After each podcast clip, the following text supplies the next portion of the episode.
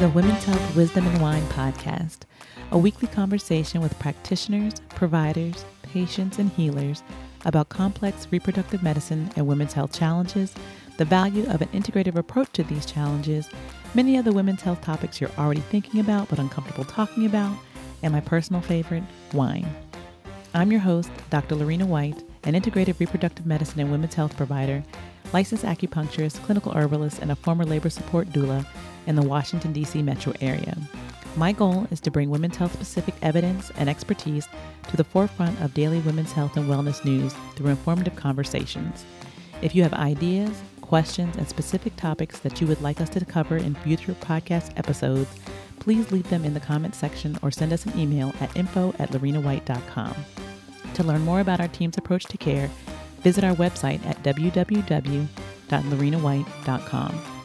As you enjoy the podcast, conversations, and wine time, please remember that this podcast is not designed to be a substitute for a bona fide relationship with a licensed or certified healthcare professional. In today's final episode of the Endometriosis Awareness Month series, Tiffany Davis Nazaire talks with us about why it can be more challenging to conceive with an endometriosis diagnosis, an endometriosis diagnosis, and IVF, and what endometriosis means for your overall fertility. Let's listen.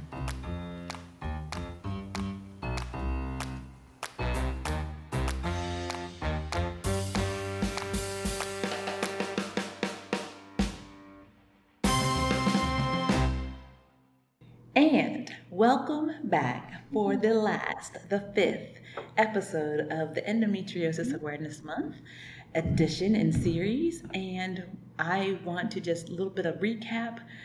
Over the last four weeks, this being the fifth, we have talked about all things endometriosis. And we will continue today talking about endometriosis and fertility challenges.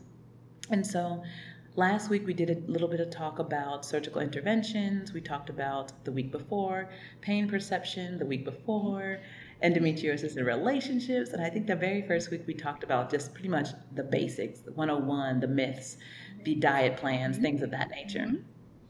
And so, continuing our Endometriosis Awareness Month conversations, we are back with the one and only Tiffany Davis Nazaire and she is a person who is living life with an endometriosis diagnosis.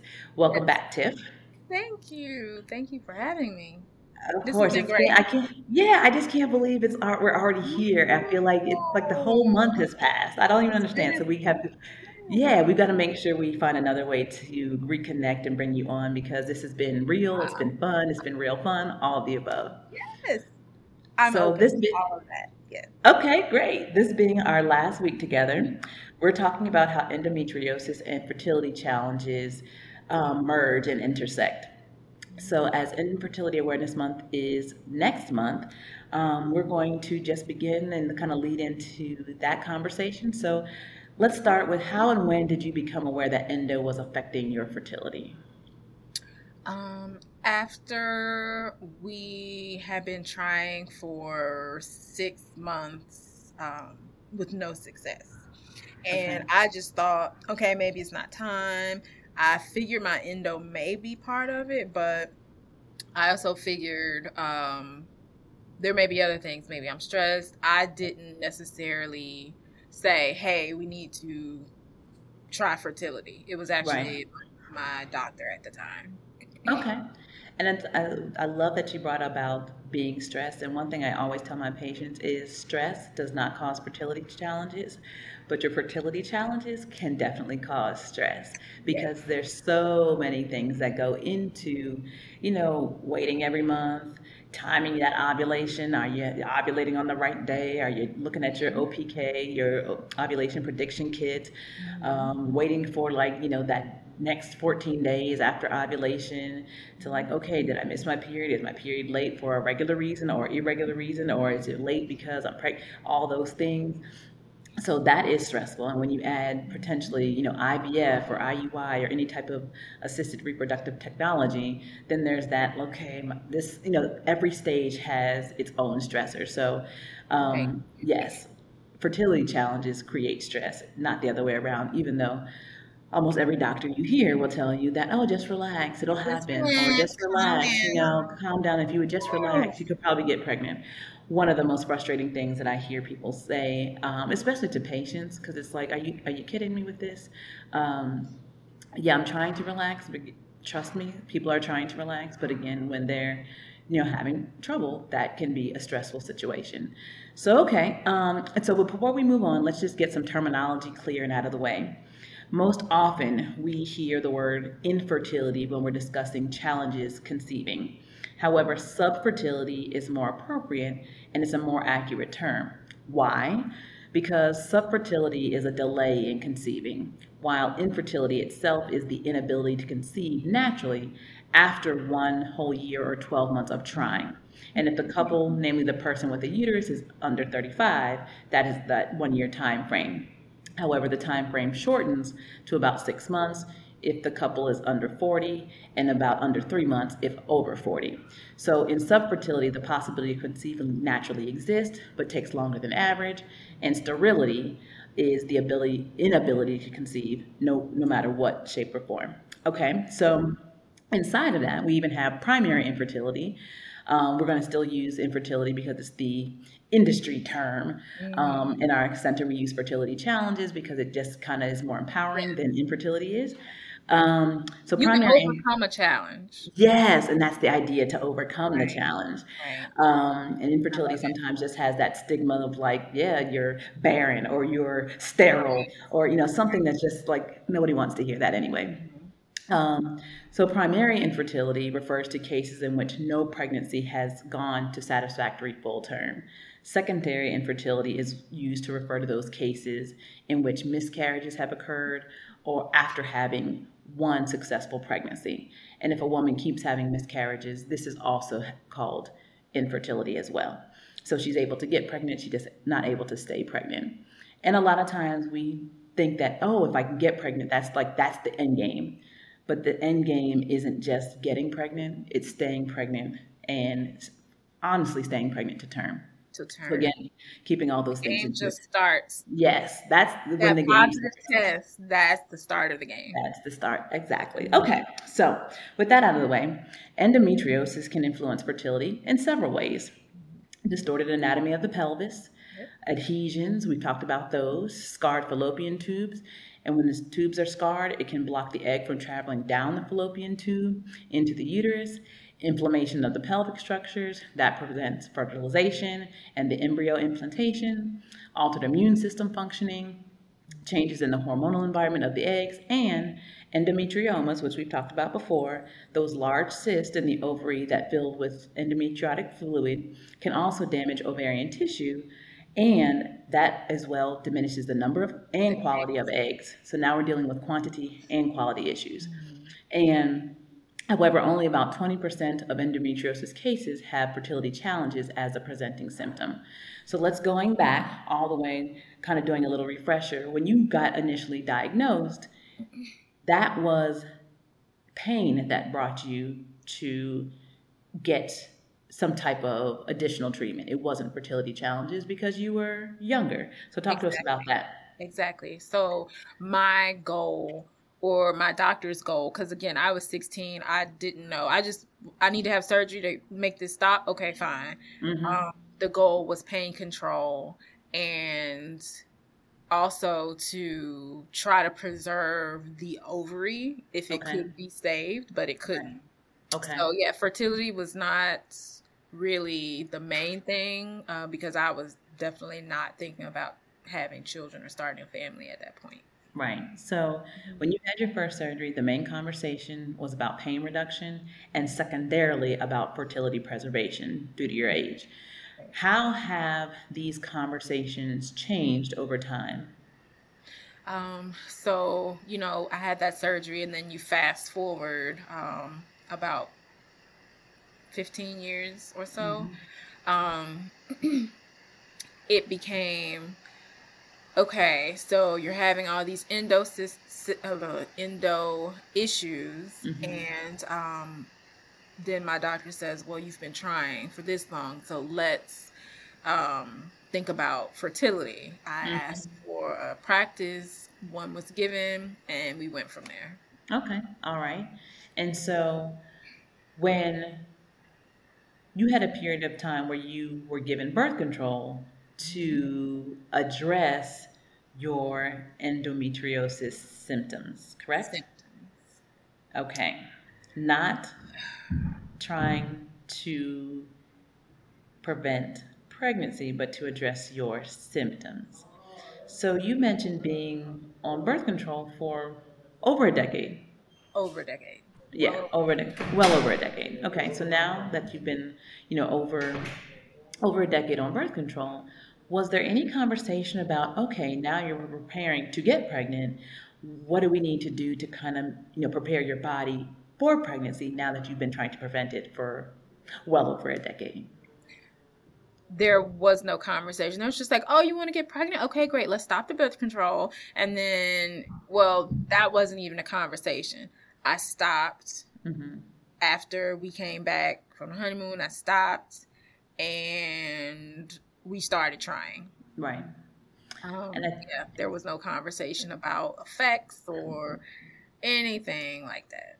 Nothing and to me it's it's it's just so weird to realize that there's no just like there was pretty much no conversation to get you on birth control there's none when you're trying to get off and preparing to try to conceive right and if your body has been literally conditioned to do the opposite of what you're trying to do now overnight that may or may not happen and that complicates an already potentially um, emotional time when you're trying to get pregnant and you can't understand why, or you can't understand, well, what is happening? I'm doing everything right. Maybe your ovulation's off. Maybe you're not actually ovulating. And so I want to do take this time to talk about anovulatory cycles. Just because you have a period every month where you shed a uterine lining does not mean you're ovulating an egg. And I know that sounds antithetical to everything we've learned in school about, okay, here's when ovulation occurs, and here's where, you know, it's what happens at the end of 28, 29, 30, however many days, you know, their cycle length. Mm-hmm. But just because ovulation occurs doesn't mean that you actually ovulate an egg. Right.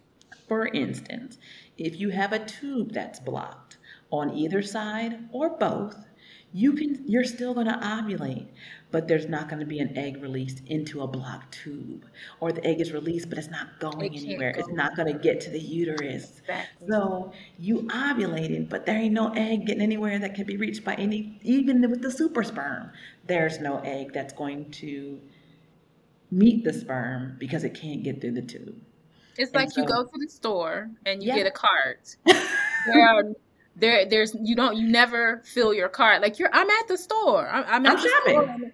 yeah. The, the cart's empty. The cart's empty.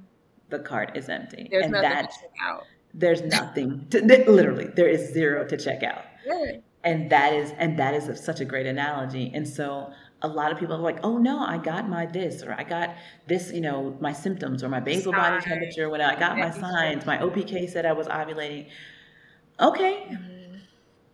And yes, the process of ovulation happened, but there was no egg released, or it didn't yield an egg that could be that traveled to through the fallopian tubes to get to your uterus. So that's the anovulatory cycle. That's that's mind blowing for so many people because they're like, wait a minute, what if? Yeah, you could have all the signs and there's still no egg, and the result is going to be the same. The second thing is you got to make sure that if, even if you are ovulating, that you're and you're looking at your OPK. If your OPK gives you the, and there's so many different ones, like the flashing light. By the time you get to the flashing light, you have already ovulated. Late. So it's too, too late. late. Yep. So yeah. And these are conversations that I never had with a practitioner. Yeah. I feel like my general my GYN mm-hmm. should have said, okay, now you're coming off birth control. So let's talk about a couple things. Mm-hmm. If you're mm-hmm. using a monitor, if you've done this, I feel like there should have been some education right. that um, that happened, and it didn't. I, Western medicine is very inside the box. Mm-hmm. Let's, oh, okay, we have this, we'll treat this, but the why. Yeah. Why do you have this? And that's been my thing this whole series, this whole journey with endo. Like, we're treating symptoms. And like you said, the birth control helped me live my life but Endo was inside like Spider Man and yeah, right, going to town. And so yeah. I feel like nobody thought about that. Like just because you're on birth control does not mean that your endo is still not having a party. proliferating. Yeah, exactly. Enjoying and, its best life.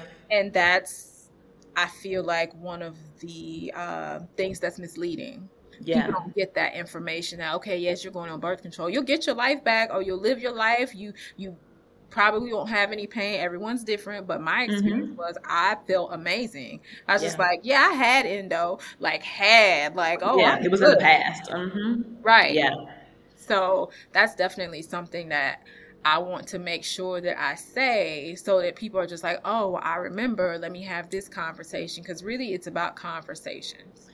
And it's sometimes about you initiating it because mm-hmm. it may not be a conversation that your provider begins with you. And sometimes it's going to take them aback because they haven't really had the conversation many times. And so the answer is, oh, you'll, you'll have no problem. You know, once you get off birth control, you'll have no problem, you know, getting pregnant. Based on what? Right. I've been on birth control for 10 plus years or, you know, more. Some people have been on birth control since like they were in their teens and different types of birth control, from local to systemic, from pills to intrauterine devices to patches to different types of IUDs. I mean, different types. And so your body's going through a whole bunch of changes, all of which are hijacking your endogenous hormones. And then you can't quite understand, hmm, why did I get pregnant the month after I got off birth control? Because just like it took three months to get like to therapeutic levels inside your body, Right. Always going to take some intention to clear that stuff out. Clear it out. Yeah. Just because you stop taking your pills or you know take your IUD out, there's some processes that have happened over the last decade or long period of time that you were on birth control that need to be readdressed. Yes. And so having that conversation again dietary changes things that are going to help your liver processing cleansing out that those toxins and things that are associated with birth control can be done naturally doesn't you know but at the same time there needs to be some intention about it so that you're you're setting yourself up for success. Right. So this is one of the biggest also one of my biggest pet peeves and we talked about it during the endometriosis 101 first episode but one of the biggest myths surrounding an endometriosis diagnosis is if you just get pregnant or once you get pregnant, endometriosis will be cured or it'll just go away. Yes. You see my face? Yes. Y'all stop telling people that. like, just just stop. I, I, that's all I have to say. Just stop, please. Stop saying just relax, it'll happen. Mm-hmm. Stop telling people try a different position. Stop telling people just get pregnant and please just stop. If a person has a condition that makes conception more challenging, this advice seems at best super insensitive and at worst ignorant and lacking awareness. And I just, yes, because I'm thinking, you know, it's not just about the pain, right? Like, you know, and like you said, the webbing and the adhesions, all of that affects. Did you see all the different parts of the reproductive system from your fallopian tubes, your egg count, your egg quality, your, you know, all the uterine lining, the implantation? Every aspect is affected. And your advice is just get pregnant? Don't, isn't that what I'm trying to do? Like, if it was, first of all, if it was that easy, women people with a uterus would be just getting pregnant and knocked up all the time. They'd just be having right. babies left and right. Like right. that that because that would be the cure. But there isn't a cure. And if you listen to society or you and or you don't know someone who's had fertility issues, you would think, "Oh, getting pregnant like you would think it's such an easy process because of just the way things are marketed and yep. everything and we don't have these conversations um, in a lot of cultures when you when a woman cannot have a child like that's a huge. It's almost it's a scarlet letter, basically. Oh yeah, definitely so. scarlet letter. So we don't have these conversations. We don't embrace each other, especially as women. Mm-hmm. We don't do any of that, and that's something that definitely needs to change. And it needs to change earlier in the process, not just at the moment where it's like, okay, I'm ready to get pregnant, because you've had y- years oftentimes where things have been happening with your fertility and you're unaware until it actually is like sitting in your lap, staring you in the face, slapping you across the face, like, oh yeah, on top of this, it's always that endo and conversation. So now it's endo and something it's else like another this. layer it's like this you take your car to the dealership and you're just like oh i'm just getting this oil change in and out you know 59 95 or whatever you know you're okay cool. You know what? Upgrade me to the synthetic blend. 70 bucks and i'm gonna be in and out. And then they come and they say um ma'am? Ma'am, we found that your carburetor and your uh, SB2 and your CV boots need to be like it's yes. like that. It, it's like going in. You your brakes are going. Good. You're failing. Everything's failing. We hooked it up to the computer, and you see all this red right here. Mm-hmm. Like that's what it's like. Yeah. That and it hits you like a ton of bricks as if the one thing alone, like having a diagnosis that's just excruciatingly painful all throughout the month, wasn't enough. Now, the thing that you, again, at this moment are waiting for, trying to do, is becoming, again, that scarlet letter that now you have to wear. So there's not just the endo, there's also the endo and the fertility challenges. So, what has been your experience with conversations like these? Um, we talked a little bit about the myths, but in terms of people just saying like ignorant things, that like have no basis in awareness of like yes endometriosis also can cause fertility challenges and how do you respond with you know without being nasty but also like yeah now's not the time um basically now is not the time i used to just kind of sit with their words and just internalize and feel some type of way about it. But that helps right. no one but me. Um, mm-hmm. Um, now that I've found my voice more, I do try to have those conversations so that when someone does says when do, someone does say something that's uh, insensitive right. or just out of a lack of knowledge or just flat out ignorant, yeah, I can challenge you right then and there. And again, I'm not having a back and forth with you. I said what I said. Mm-hmm. Receive it and or not. Or not. yeah. But we're still moving on. like that's still the end. I'm moving. Right. You can sit in that if you want to, but I'm moving. Right. And I, I feel fine knowing that, okay, I have now at least corrected this person. So whether they choose to take that information for good and change the way they think and the way that they say things to people, or whether they yeah. choose to perpetuate the lie or the misinformation that they have, that's on them. That's on them. Exactly. So, and this is going to start going back again to that 16 year old Tiffany.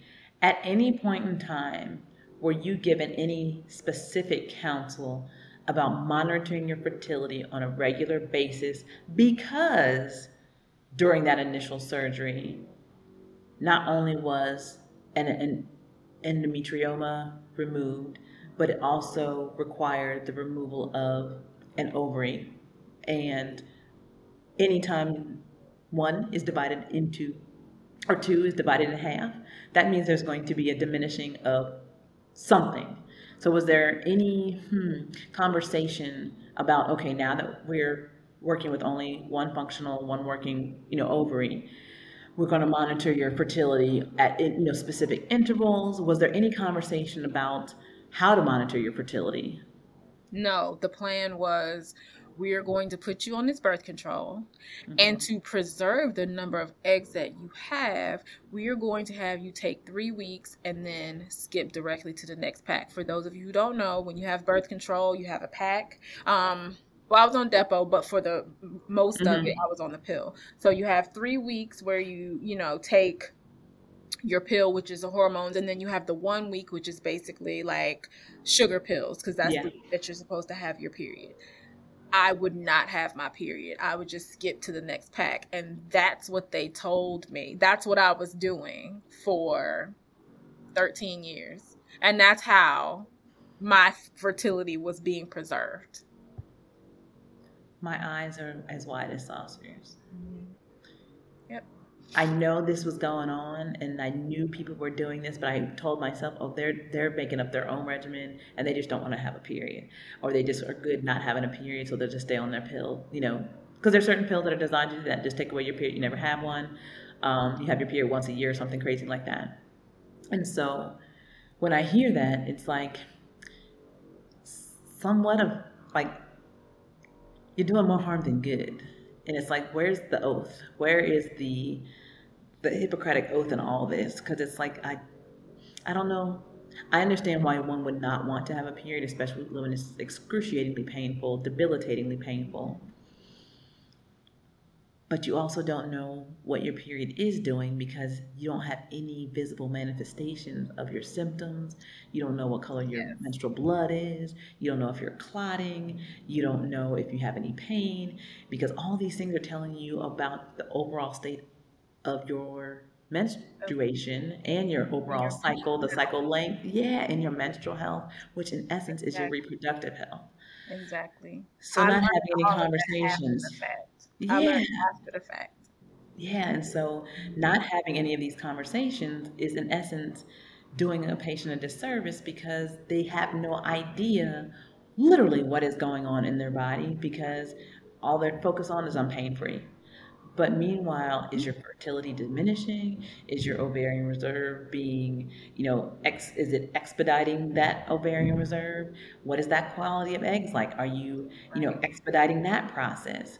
um, where what are you getting to? Is you know is the scar tissue affecting other areas because you're not shedding that lining every month? Uh, what is stagnant? You know what is actually happening in the reproductive apparatus? And even though you're not in pain, sometimes pain is a sign that something needs attention, and that pain is like the catalyst to help get me, help, help. Me. Yes. yes. The catalyst to get help. Absolutely. And I use the kind of check engine light thing is how we're on this theme. The check engine light mm-hmm. in your car. When it comes on, you do have options. Most people they see the check engine light, they don't know what it is because again, I'm not a mechanic. So when I see the check engine light, my th- first thing is I don't want to be on the side of the road walking. I do right. not want to be stranded. Right. So my thing is your next stop, as soon as you can, get this bad boy checked out and figure out, oh, is it just like a, a mm-hmm. misfire? Is it something serious? Is my engine about to go? What exactly is it? Now, most of the time, it's something that just needs to get a little, you know, flick up, flick down, and changed, and it's not a big deal. But if I just covered the check engine light with like my hand or a placard or something so I don't ever see it. I don't see you. Yeah. See you. Nothing to see here. Yeah. But the damage is still happening underneath the hood, even if I don't see the light even if I don't see that check engine light, because I decided to ignore it or to cover it or to mask it, the damage is still happening. Mm-hmm. It's still ongoing. And so by not checking in periodically, you don't know what's going on. And just like you have an annual, these fertility checks should be, literally be a part of that exam. Yes. Each time you go in to get checked, it should be a woman's right, whether she wants to have it or not, but at least give her the option to, okay, here's your ovarian reserve, here's your AMH, your anti-Müllerian hormone, here's your FSH levels, here is your estrogen. I mean, all of that should be a part of your workup so that when things start to be a little aberrant or different from what is expected based on age or health conditions, we can start making some improvements or at least making some real life, real time decisions about how you want to proceed. Right. Right. So, back to endo and. How did your awareness of your diagnosis and its effects affect your decision making processes going forward in terms of trying to conceive and family planning? So, um, once the so we did the IUI Mm-hmm. I wasn't really um, concerned after that because they had to shut me down because I overstimulated. So it's not like, oh, we did this and it didn't work. Right. So I was still hopeful, like, okay, maybe this will, you know, maybe this will happen naturally. I actually started seeing a natural fertility specialist. So mm-hmm. started tracking my cycle, sticky, tacky, stretchy, you know, all of that stuff. But again, you can have all the signs that you're ovulating, but you, and there's no egg. There's no egg, or you know, a problem. You know, the egg stuck yeah. in the toll booth. You right. Know, toll closed. egg is stuck. Toll road's right. closed. Yeah. You know, so it was all of those things. So then when I got to um, after IUI and then the natural fertility wasn't working and then my second surgery I was just like, you know what? Let's just let's just do IVF. Mm-hmm. And the doctor okay. that I, the specialist that I was seeing was just like, you know what? Let's just do let's just do it because mm-hmm. I've been seeing him for about a month month or two, and he's just like, let's just go straight. Why not? We can get Why you not? in this next cohort. Let's do it. Okay. And so, how did how did you feel? Again, not really having, hmm, not really knowing what to expect, but knowing that things weren't necessarily going as expected. What was like the overall theme, emotion, feeling as you were going through each of these kind of individual workups and the process and feelings about the next steps? How was how were you processing your feelings in terms of okay this is the next step in this process but each one of those steps has its own set of like emotional charge? So how was this how was that aspect for you? Unfortunately i was well from the beginning i was a little apprehensive because sitting in the office once i showed the doctor um, this was our first appointment and once i showed him the results from my last ultrasound because i had had one of those endometriomas right he made this face like Ooh. like that yeah right and i i, I saw it and i kind of looked over mm-hmm. and my husband at the time saw it and so that's not very reassuring because this was the guy that did the fir- very first ivf pres- i guess i shouldn't say that but he he was he was yeah. the guy Mm-hmm. But um, so if you say that, then of course that puts a little bit of, you know, a little bit of pause, a little bit of doubt, like, oh my gosh, yeah. is this gonna happen? So, but once we started doing it, I became more hopeful, and you know, the injections and the shots and everything, and then the trigger, and then retrieval day, he was able to get seven. Okay. So we were, and he was like, I'm, I'm shocked mm-hmm. that you got that many. Right. Um, so that was hopeful, and then all seven were fertilized. So we were like, "What? Oh, oh. okay." And then I think on day five, day three, we were told that two of them didn't survive, so we still have five. Right. And then two days later, I'll never forget. It was a Sunday, and he called, and he's like, "None of them survived." Wow. Yeah. So you're already like this Mm-hmm. The roller coaster, the constant roller coaster. That call was like you're the highest you've been because you're like, oh yes, we got this, yes, we got that. You're checking mm-hmm. all the mm-hmm. boxes, and then you like free fall, no dive, free no fall. ground yeah. In sight. Yeah. Like, okay, let me just hit the ground. Let me just make impact emotionally, and then I can start to pull myself together. But it was like a never-ending free fall. Wow. Yeah. Mm-hmm. And I think a lot of times we hear these IVF stories, this is the stressor. It's not the the getting trying to get pregnant and not having that is one thing. But then it's like, okay, but here's the next thing we're gonna try. And then it's the okay, the how are we going? And the and oh my goodness, let's not even talk about the cost and the funding and you know all of that. Like, how are you going to finance this? Um, right. But it's the stress of how are we going to finance this? Do we have enough to finance more than one cycle? um, because you know odds are, and this is just you know a natural stat that it always doesn't happen the first time around. For some women it does, right. for some people it does, right. but it's not always a one and done thing. Sometimes it's a one and on to the next thing and on to the next thing.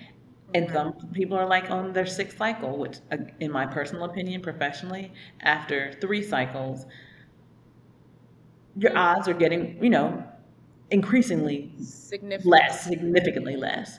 Mm-hmm. Um, and there's, you know, but there's always that, okay, what the next time could be the time. And I completely understand that. But then it's also the okay, now we're trying to conceive. We've made this, you know, choice. We've, you know, got the financing taken care of. And it's like, okay, now the hormones, now the injections. That's that's an ordeal. Making sure it's done the right way, the right time, the right location, in the same spot, all all these things.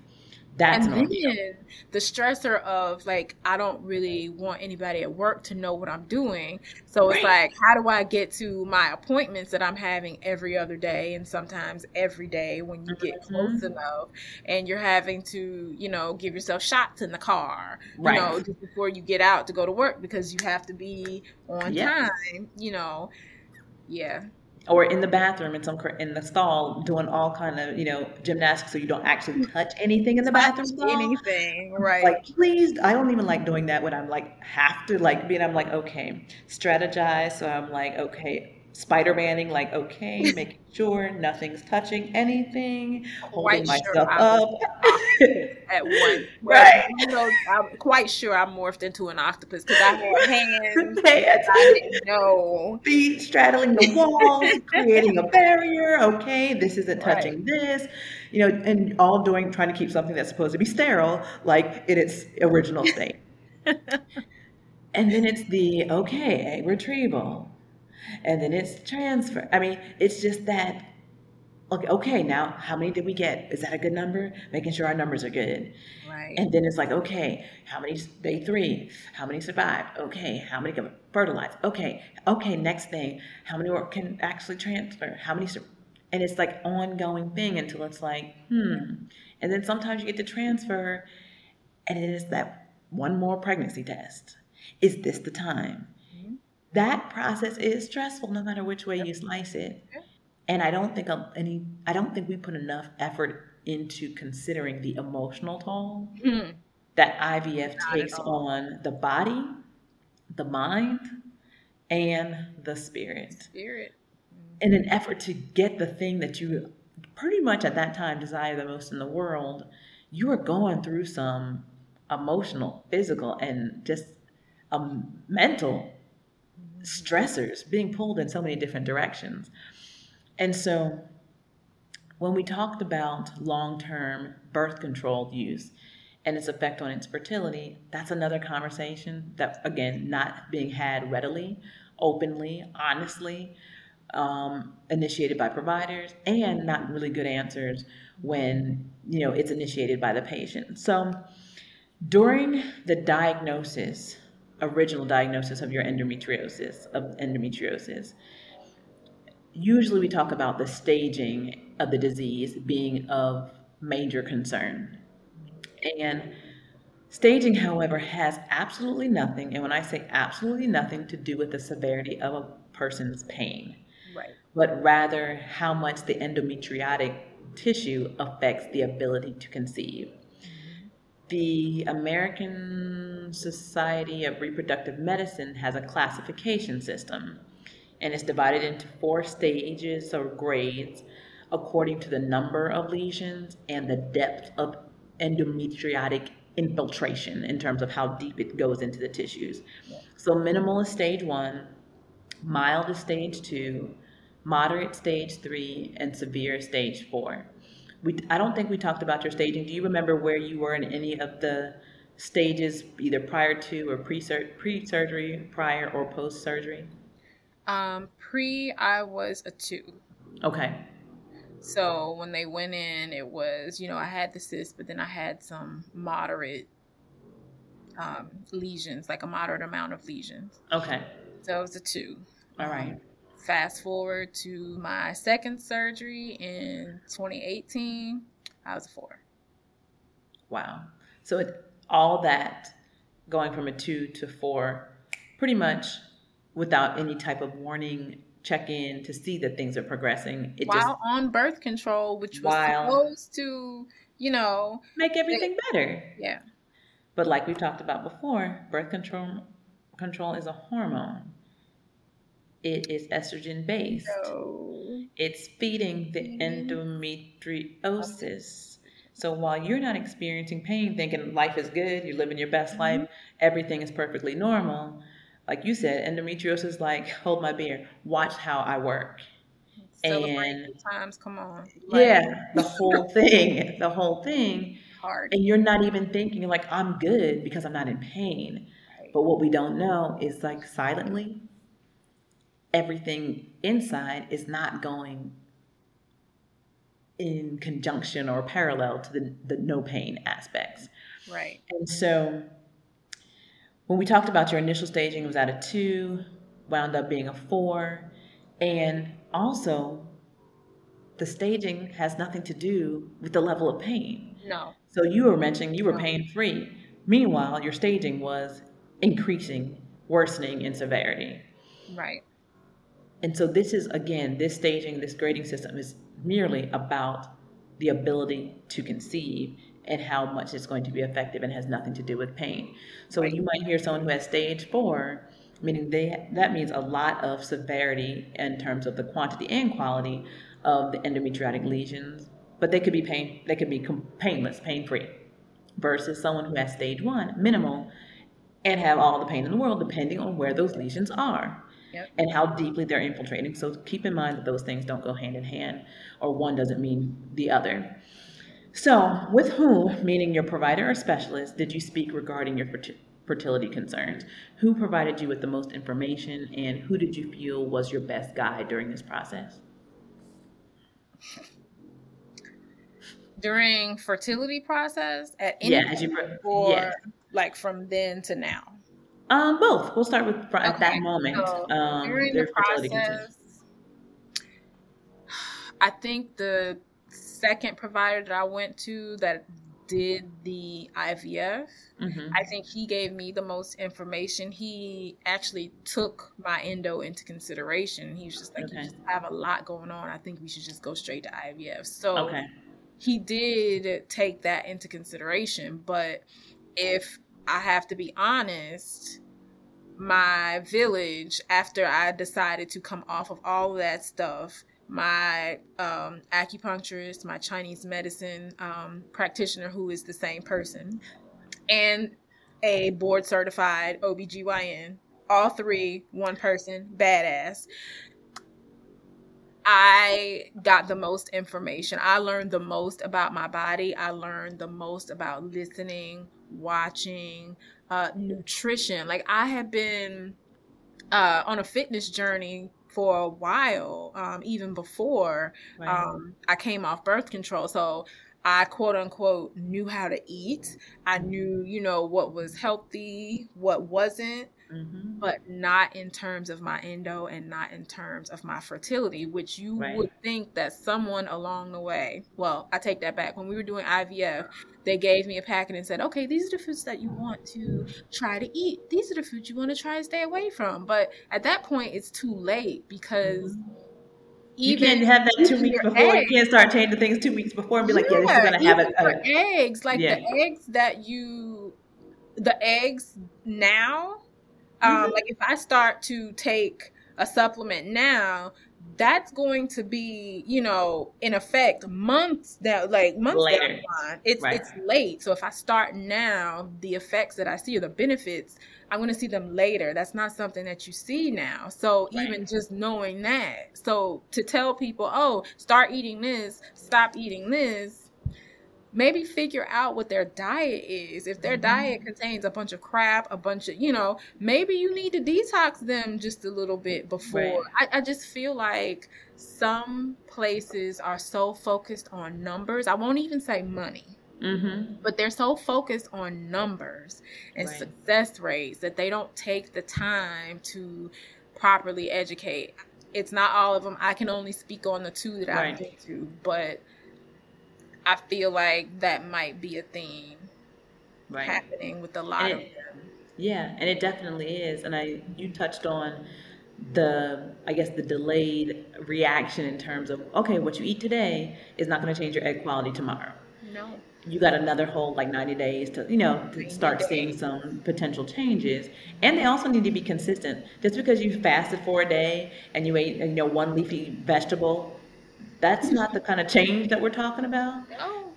especially when you've been going and eating fast food, foods covered in pesticides, um, non-organic, you know, uh, what's it called uh, food laden with preservatives all this time like that's been the bulk and the meat and potatoes literally of your diet has been foods that are you know a lot of preservatives not organic uh, not whole um, eating foods out of season because again mangoes in december boo boo and and please understand that not everybody will have to watch this as closely. When you're facing a fertility challenge, it is a special journey. You cannot yes. compare your even other people that are um, on their mm-hmm. fertility journey. You have your own story. You have your own journey. It right. may mirror someone else's, sort of like a little bit, but everybody else has their own journey. Everybody else, everybody has their thing that's going to work for them. Right. So, you know, you just have to make sure that you remember that your journey is as individual as you are and you as well as your practitioner need to take that into consideration so it's just something to think about when you're right. you know if you're going through it and yet there are a lot of people who are having fertility challenges when you the moment you start talking about dietary changes you can see the you can see the lights go off like i'm mm-hmm. not receiving this right or i'm not doing this or I've got to do what? That's too hard. You know what's also hard? Going through this process right now. That's hard. Right. That's hard. And it's the amount of engagement in your own care. And you can lead a horse to water, but you can't make him drink. Right. And that's and that's challenging for practitioners and providers as well when we're, you know, giving you the gems, giving you the gold, this is what we can do to make some changes like yesterday. Like we can we can start you know this now and it's like yeah i don't know if i'm going to give up insert xyz and my favorite is not being able to give up beer not being able to give up alcohol. You realize you're not going to be able to drink while you're pregnant right? you're pregnant. So i hope yeah, yeah i hope right so my thing is so why not embrace motherhood now and make this the the move you make for your baby Oh, I mean, I can't. Everyone knows I love wine, but we got to cut that out. We got to cut that out. Mm-hmm. I look at it from afar, lovingly, glances, we exchange. but my thing is, uh, you know, potentially, we'll, we'll, see each other soon. We'll see each other soon. Um, and so I just, again, really focusing on being engaged in your own care because it's not it's not the IVF specialist, the reproductive endocrinologist, your gynecologist, or your endometriosis specialist job to fix you. They're a partner in the process. They can only do what they do inside that small window of their their sphere of influence, which is what maybe your surgery or maybe the you know IVF process in terms of the you know retrieval, the transfer, those are the things that they're doing. That's their expertise. Right. But you're with yourself every single day. You make choices about what you put in your body, who you allow in your circle, what you allow to, you know, you take in auditorially, what you take in visually. You're in charge of that. You have some decisions to make. Right. And so when you're resistant to change and expect the onus of getting this done, patients who are like, you know, you ask, you know, you know what's going on, what their wishes are, what their concerns. I just want you to get me pregnant. First of all, that's not your partner, that's your doctor. The only person who can get you pregnant is your spouse, um, or you know the person that's your your partner. And so it's just what role do you play in this is a big role. You you're the house, you're the host, you're the one who you know this baby is going to be living with for nine months. That's not even your that's not even your spouse or your partner. They're going to be living, you know that that is you're the vessel. Mm-hmm. You're the one that's going to be giving all the nutrients and everything to this living being. What is your investment in your own care and in the care and the growth and development of that baby that's growing inside of you? Mm-hmm. That's sometimes challenging for me to understand when I'm like, don't you see the connection? You're you're the host. you're the you're going to be taking care of this little being and that for nine to ten months. A lack yeah. of many things, education being one of them. I feel right. like we should be educated about our bodies early. Right. Sex ed, adequate mm-hmm. and accurate right education not just teaching abstinence but let's be real like mm-hmm. The, we don't know about our bodies the Right. way that we should. Absolutely. And now we're having to be told what to do. Thank goodness for, you know, the internet and even social media Right. where, you know, you can you have a plethora of information, accurate information that you have access to, but you got to know it's there and you have to want it too. Right. And be thirsty for it. Just as thirsty as you are about trying to get pregnant, as thirsty are as you about having this baby, thirsty for the things that are going to actually have meaningful, lasting changes for you, not just so you can get pregnant, not just so you can stay pregnant, but so that you can be a healthier version of you. So that you can be a healthier version as you raise this child. Like it's not just the moment of conception. And I, for so many women, for so many people with uteruses, that's the beginning and end. As long as I get pregnant, that's like you said earlier on. That's just the first, first. It's a big step, but it's a first step That's the in a cue card. large picture. Yeah, that's the or, or the first. chunk ball. Like, Yeah, the tip, tip. Yeah, that's just the beginning.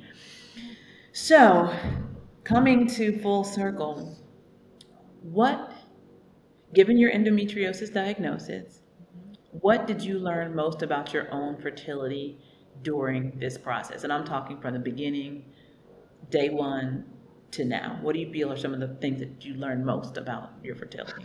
Um, so during my journey, a lot of people say, "Oh, you only need a little piece of an ovary. You only need this. It's possible. It's possible." My friend got pregnant, you know, and they had blah blah blah. So you can take other people's stories um, as motivation Right. or you know to to lift your spirits but your journey is your own that's the first thing that i learned um, Yeah.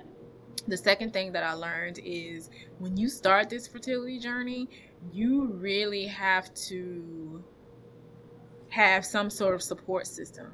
Mm. And I do mean like family, friends, your village, but I also mean spiritual. Yeah. You have to because again, it's that roller coaster and then the free fall. Mhm. Unfortunately, for for some people that happens Yeah. um, for me, I think the biggest part of going through this was the journey of okay, if this doesn't happen, will you be okay? Mm. I think that was the most important lesson, and I'm still growing in that. But I've Yeah. gotten to a point where I'm just like, okay, if it doesn't happen, it's okay. It doesn't make me any less of a woman. It doesn't make me any less of a person. Um, Right. it is just part of my journey. It's just, you know, Right. my story. So I think that was the most important thing. Absolutely. And I'm glad you highlighted value and worth because a lot of times, just like hair, just like breasts, just like the ability to conceive, have children, those are so intimately tied to womanhood that sometimes we hear pregnancy and it's like automatically it's you know womanhood or um, fertility in terms of being able to means you're more of a. and you know hair same thing you know when we see women who have short hair or no hair it's, it's something wrong or she's going through something or and it's like okay and then it's like that dichotomy. And breasts you know after your you know some uh, surgery for either breast reductions or even breast implants or mastectomy mastectomy. yeah, and it's like, oh, is she, she, she less of a woman because she has or has and made the choice not to or to have a double mastectomy and not to have implants. And so now she's you know has the scars of the of double mastectomy. Is she less of a woman? And so all of these visual things are for other people. Right. They're they're outward signs. It doesn't change the in the person, but we have attached so much value to these external signs External. that we have a hard time separating, extricating long flowing hair, long locks, huge breasts or ample breasts, and even, um, you know, the ability to have children as like the defining parts of being a woman Right. when it's so far from the truth. So I appreciate you really focusing on that value and worth piece. Are there any resources? We've come to the final time. I'm going to ask you this. Are there any resources you recommend for our listeners who want to explore endometriosis awareness and fertility challenges or concerns even further? Um, so there is um, there's a couple people on social media that I follow that um, kind of document their journey. I am April Christina is one okay. person at I am April Christina. That's uh, okay. uh, Instagram. There is Samantha Danae. Okay. Um, hilariously infertile is okay. another one that I like to follow. It's it's funny, it's comedy, so it basically makes you laugh about what you may be going through or have gone through. So it, you know, a lot of memes mm-hmm. and, things like that. So hilariously infertile is a good another good one. Peanut is another one. Okay. Um, those are the three that I can think of that really um, give you information. They give you a laugh as well. So and they're relatable. Okay, I like that. And because sometimes you got to laugh so that you don't cry, to stop from crying, Absolutely. and to break that cycle, and to know that, yes, this is a part of the journey, and as sucky as it is, you're still not alone in that experience as well. So that's great. So, the final question, the last time I'm going to ask you this for this time any parting words of wisdom to bring it all together this last month?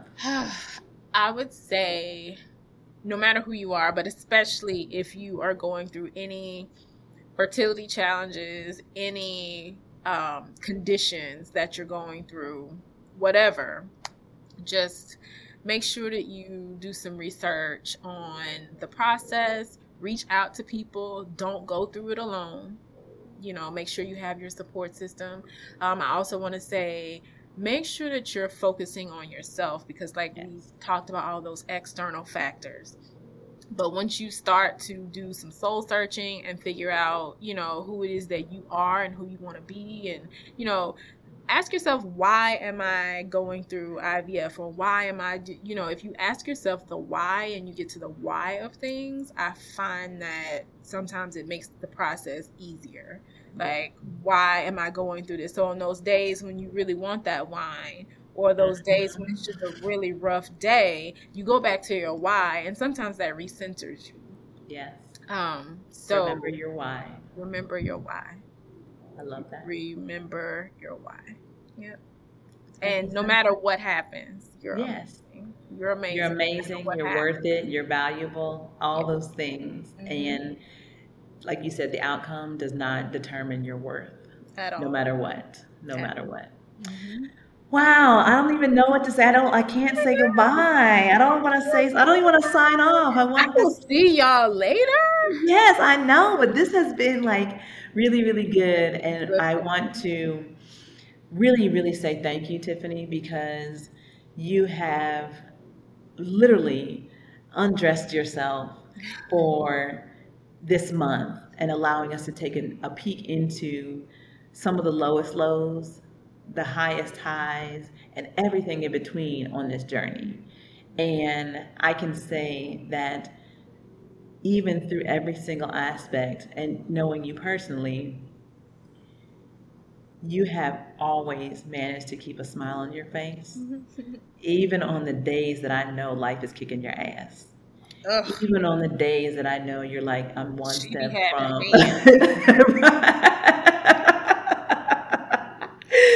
Yes. Woo, she got hands, but yes, bob and weave, bob and weave, bob and, weave. and you show up, you're smiling, you show up, and you're like maybe knocked down, but not out. And every single time you take this aspect or this piece of this journey, and how are you going to use it to serve? How are you going to use it to honor? How are you going to do it to empower? How are you going to use it to build? How are you going to use it to make more people aware so that no one's an island? Right. And you use your own, and you, not just in this platform, not just on this podcast, these series of episodes, but making endometriosis something that's relatable and not something to be afraid of or ashamed of or embarrassed by, but in community things can get better. And the more people who just are bound together, tied together, things will change because you can't be ignored. You can be ignored as a solo entity. But when the band of warriors, when the teams, when the groups start coming together, you cannot silence that voice. Absolutely. And so There's I thank you happening. for using, yes, the shift is happening and I can see it, I can feel it all across women's health because people are sick and tired of being sick and tired. Yes. And now they're starting to see that there are other ways. It doesn't just have to be the way that we've been doing it for the last 20 years.